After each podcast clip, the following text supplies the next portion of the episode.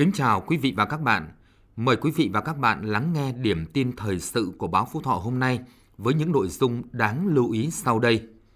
Tổng Bí thư Nguyễn Phú Trọng rút ra kinh nghiệm rất quý từ việc tổ chức Tết an toàn. Hơn 60% phụ huynh được khảo sát đồng ý tiêm vaccine phòng COVID-19 cho trẻ từ 5 đến 11 tuổi. Thụy Điển công bố đại dịch COVID-19 đã kết thúc tại nước này.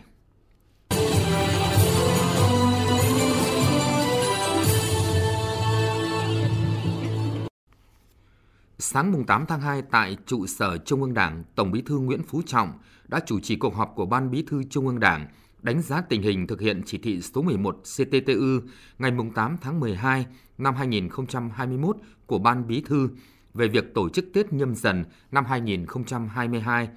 và chỉ thị số 35 CTTTG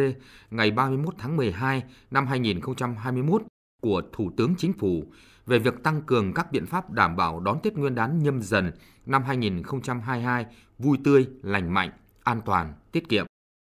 Kết luận hội nghị, Tổng Bí thư Nguyễn Phú Trọng hoan nghênh cấp ủy chính quyền các cấp đã nghiêm túc triển khai chỉ thị của Ban Bí thư và Thủ tướng Chính phủ để nhân dân vui xuân đón Tết, vừa phát triển sản xuất, vừa phòng chống dịch bệnh, đảm bảo an toàn, tạo không khí vui tươi phấn khởi và càng đồng tình và tin tưởng vào Đảng.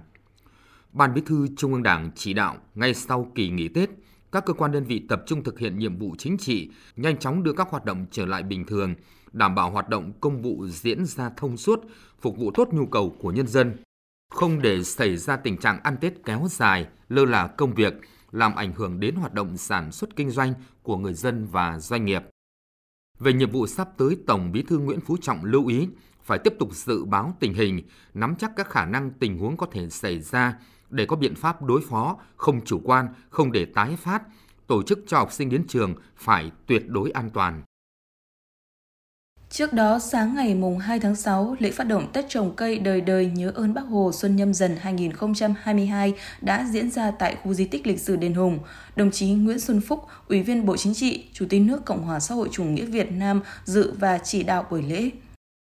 Sau hồi chống phát động Tết trồng cây đời đời nhớ ơn Bác Hồ Xuân Nhâm Dần 2022, Chủ tịch nước Nguyễn Xuân Phúc yêu cầu các cấp, các ngành cần tiếp tục đẩy mạnh tuyên truyền chương trình Vì một Việt Nam xanh, xây dựng kế hoạch hành động cụ thể, thiết thực để trồng rừng, bảo vệ rừng và trồng cây xanh phân tán góp phần thực hiện thành công chương trình phát triển lâm nghiệp bền vững và chương trình 1 tỷ cây xanh giai đoạn 2021-2025 được Chính phủ và Thủ tướng Chính phủ phê duyệt, phát động phong trào thi đua mọi người trồng cây, mọi nhà trồng cây. Đồng thời, cần đẩy mạnh xã hội hóa, thu hút nguồn lực hợp pháp để đầu tư cây trồng, gắn việc trồng rừng, bảo vệ rừng với phát triển dịch vụ môi trường rừng và du lịch sinh thái, bảo tồn đa dạng sinh học, gìn giữ bản sắc văn hóa truyền thống.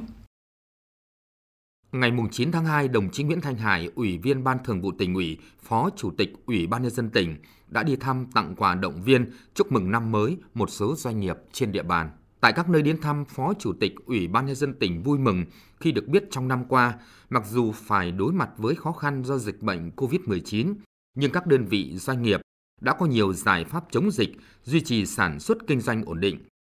Đồng chí Phó Chủ tịch Ủy ban Nhân dân tỉnh mong muốn trong thời gian tới, các công ty tiếp tục phát huy thành quả đã đạt được, thực hiện ứng dụng công nghệ tiên tiến, nâng cao năng suất chất lượng sản phẩm xuất khẩu, đóng góp cho ngân sách, tạo việc làm cho người lao động. Bên cạnh nhiệm vụ sản xuất kinh doanh, các công ty cần tham gia tích cực vào các hoạt động an sinh xã hội, đồng thời chủ động ứng phó với dịch COVID-19, có biện pháp thích ứng trong sản xuất kinh doanh để thực hiện tốt mục tiêu kép được chính phủ đề ra. Ngày 9 tháng 2, đồng chí Hồ Đại Dũng, Ủy viên Ban Thường vụ tỉnh ủy, Phó Chủ tịch Ủy ban Nhân dân tỉnh đã đi kiểm tra công tác phòng chống dịch COVID-19 tại thành phố Việt Trì, cùng đi có lãnh đạo Sở Y tế, Công an tỉnh, Văn phòng Ủy ban Nhân dân tỉnh và Ủy ban Nhân dân thành phố Việt Trì. Đồng chí Phó Chủ tịch Ủy ban Nhân dân tỉnh nhấn mạnh, sau thời gian nghỉ Tết Nguyên đán, số ca mắc COVID-19 trên địa bàn tỉnh có chiều hướng tăng do một số bộ phận người dân có tâm lý chủ quan lơ là trong phòng chống dịch. Do đó, đề nghị các địa phương tiếp tục tăng cường công tác tuyên truyền, nâng cao ý thức phòng chống dịch của người dân, thường xuyên kiểm tra nhắc nhở các hoạt động sinh hoạt đời sống của người dân, các cơ sở sản xuất kinh doanh, chợ truyền thống, tuân thủ nghiêm các biện pháp phòng chống dịch, mỗi người dân phải nêu cao trách nhiệm với bản thân, gia đình và xã hội.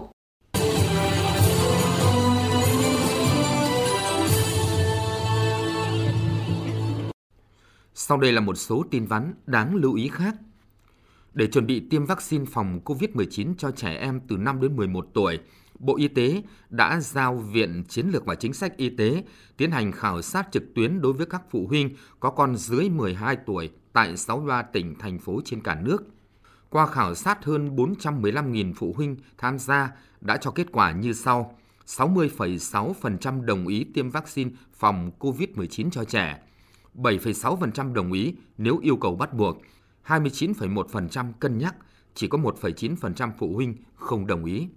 Bộ Y tế trao đổi chặt chẽ và thường xuyên tham khảo ý kiến với Tổ chức Y tế Thế giới, với các nhà khoa học và tham khảo kinh nghiệm triển khai của các nước trên thế giới. Bộ Y tế cho biết thêm, đến nay đã có 44 quốc gia tiêm vaccine cho trẻ từ 5 đến 11 tuổi, trong đó có 75% dùng vaccine Pfizer. Bộ Y tế đang hoàn thiện các thủ tục mua sắm, ký kết hợp đồng với Pfizer. Bộ Y tế cũng sẽ tiếp tục ban hành các hướng dẫn để tổ chức triển khai tiêm một cách chi tiết, đặc biệt lưu ý đến vấn đề an toàn tiêm chủng. Sở Giáo dục và Đào tạo vừa có quyết định công nhận giải và cấp giấy chứng nhận cho 511 giáo viên đoạt giải cuộc thi xây dựng video giảng bài dạy học trực tuyến và dạy học trên truyền hình cấp tỉnh năm học 2021-2022.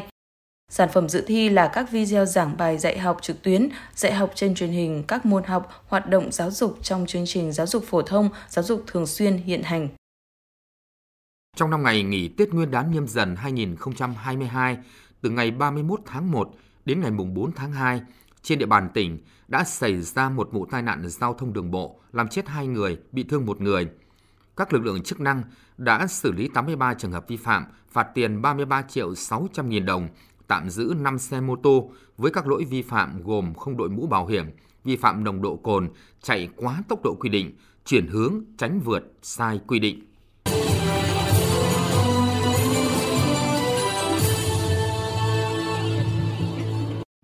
Giới chức y tế Thụy Điển vừa tuyên bố đại dịch viêm đường hô hấp cấp do virus SARS-CoV-2 COVID-19 gây ra được coi là đã kết thúc tại quốc gia Bắc Âu này, bất chấp những cảnh báo về nguy cơ dịch bệnh lây lan. Cũng từ thời điểm trên, Thụy Điển đã chấm dứt gần như tất cả các biện pháp hạn chế phòng chống dịch COVID-19, ngừng hầu như mọi xét nghiệm, các nhà hàng quán bar được mở cửa tới sau 23 giờ hàng ngày và không bị giới hạn số lượng khách có mặt cũng như không bắt buộc giấy chứng nhận vaccine. Sẽ chỉ có nhân viên y tế và những người chăm sóc người cao tuổi và người dễ bị tổn thương nhất mới được xét nghiệm PCR miễn phí nếu có triệu chứng trong khi người dân tại Thụy Điển sẽ chỉ bị yêu cầu ở nhà nếu họ xuất hiện các biểu hiện có thể mắc COVID-19. Tuần trước khi tuyên bố mở cửa lại đất nước, Thủ tướng Thụy Điển đã nói rằng đại dịch dù chưa chấm dứt nhưng đã bước vào một giai đoạn hoàn toàn mới. Tỷ lệ tiêm vaccine cao là một trong những lý do khiến giới chức y tế nước này lạc quan. Thông tin vừa rồi đã kết thúc bản tin thời sự hôm nay của báo Phú Thọ. Cảm ơn sự quan tâm theo dõi của quý vị và các bạn. Thân ái chào tạm biệt và hẹn gặp lại.